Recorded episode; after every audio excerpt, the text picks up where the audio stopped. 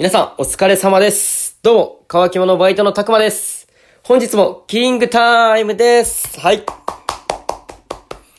はい。今日はお昼から仕事なんでね、午前中の空いている時間にとっております。まあ最初にも言ったんですけど、僕、工場勤務なんで、まあ二交代制なんですよ。で夜勤はなくて、早番と遅番って感じなんですけど、まあ今週は早番ということで、朝はゆっくりしてられるんですよ。はい。まあなんでね、今日もね、朝ですけど、テンションぶち上げで撮っていきたいと思います。はい。よろしくお願いします。でね、今日はね、あんまり大した内容ではないんですけれども、はい。え最近僕、おかんの飯を久々に食べたんですよ。ね。まあ3ヶ月ぶりくらいかな。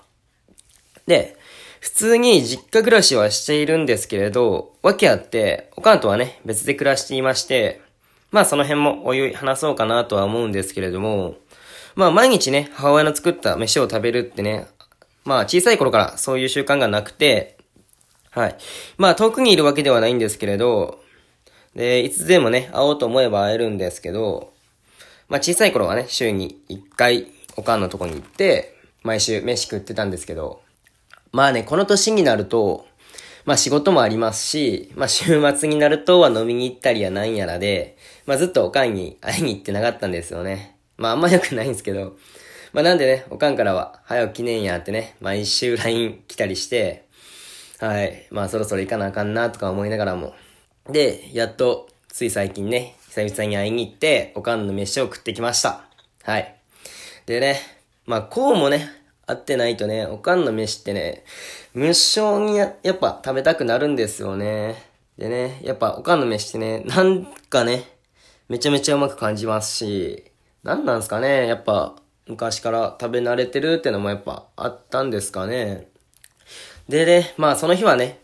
その日のメニューは、まあ豚の角煮と、まあ味噌汁と、で、なんだあれ、まあ鮭のムニエルっていうんかな？まあ鮭の、鮭を焼いたやつやったんですけど、またね、豚の角煮とね、味噌汁ってのもね、めっちゃいいですよね。まあ、やっぱうまいから、めちゃめちゃ食ってしまったんですよね。おかわりとかもしてしまいましたし。ね、すっごい最近体重気にしてるのに、こんなんね、毎日食ってたらね、やべえなとか思いながら、さすがにね、さすがに毎日食ってたらね、やばいっすね、あれは。はい。ね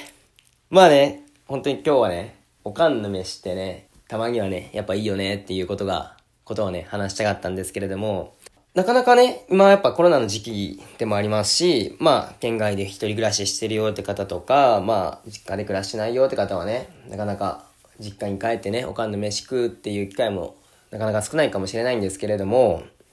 まあね、たまにはこういうのもいいよねってことでね、皆さんもね、毎日食ってるって方もね、いるかもしれないんですけど、たまにはおかんにね、会いに行って顔出して、飯でも食って帰るのもいいんじゃないかなって思いましたね。はい。ということでね、